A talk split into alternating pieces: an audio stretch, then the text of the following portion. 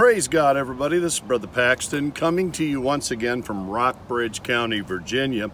I want to read in our devotion today from 2 Corinthians chapter 6, and let's start with verse 14. Now, I'm going to warn you ahead of time that these passages I'm going to read today are not things that are commonly preached on anymore. They should be, but it seems like we have a generation risen up in the church that uh, I, I, forgot who said it. I posted it on one of my Instagram uh, posts that we've raised up a generation of Christians who no longer believe that it's necessary to become separate from the world. They think they can keep the world and have Jesus at the same time. The scripture is adamantly clear that that is not a possibility. Let's read 2 Corinthians 6 14. Says, Do not be unequally yoked together with unbelievers. For what fellowship has righteousness with lawlessness? And what communion has light with darkness? I'm reading from the New King James here today. And what accord has Christ with Belial? Or what part has a believer with an unbeliever? And what agreement has the temple of God with idols? What's an idol? Anything you put ahead of God in your life, your job, your spouse, your family, your pastime, fishing, making money, whatever, the, whatever you put ahead of God has become an idol to you. Okay? Jesus demands first place in our lives.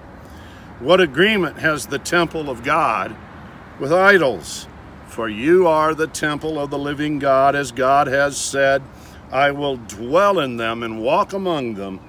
I will be their God, and they shall be my people.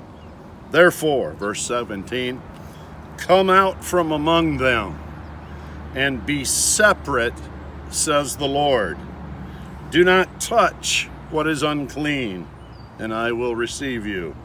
I will be a father to you, and you shall be my sons and daughters, says the Lord Almighty. Brian Free and Assurance have a song out that says if we want to have it like they had it, we have to do it like they did it. And I've been praying about this a lot lately as I see so many Christians today who are crying out for revival, and yet they've got a beer in their hand. They're crying out for a mighty move of God to shake America once again, and yet they refuse to go to church.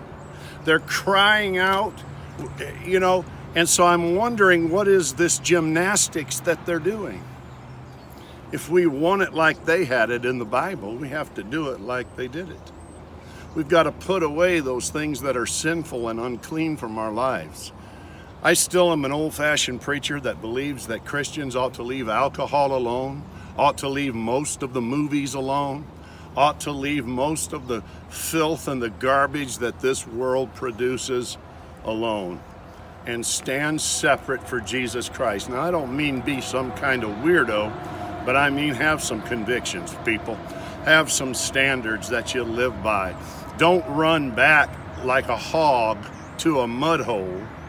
Jesus brought you out of that ridiculous bondage. Don't run back and embrace part of it and see how much of it you can get by with and still call yourself a Christian. We've got to get our mentality right again in the church of Jesus Christ because God wants to perform mighty miracles like he has done in days of old. God wants to send revival among the saints like he has done in days of old. And you and I just need to pick up the blood-stained banner and walk separate from this world and have a holy calling that we will embrace from God that will send us out into this world. You see, we're not to isolate, we are to go out into the world and remain separate from it. Oh, yeah, it's going to bring some persecution, it's going to bring some ridicule, but that's the way we'll get the power of God back again. That's when we'll be able to speak to the mountain, and once again, the mountain will move. That's when we'll see mighty healings and deliverances once again. We've got to live it like the old timers lived it. And God will show up and He will honor His word. So I was a little strong today, but here from Rockbridge County, Virginia, I want you to go with God. Have a good day. Love Jesus today. Be separate from the world today.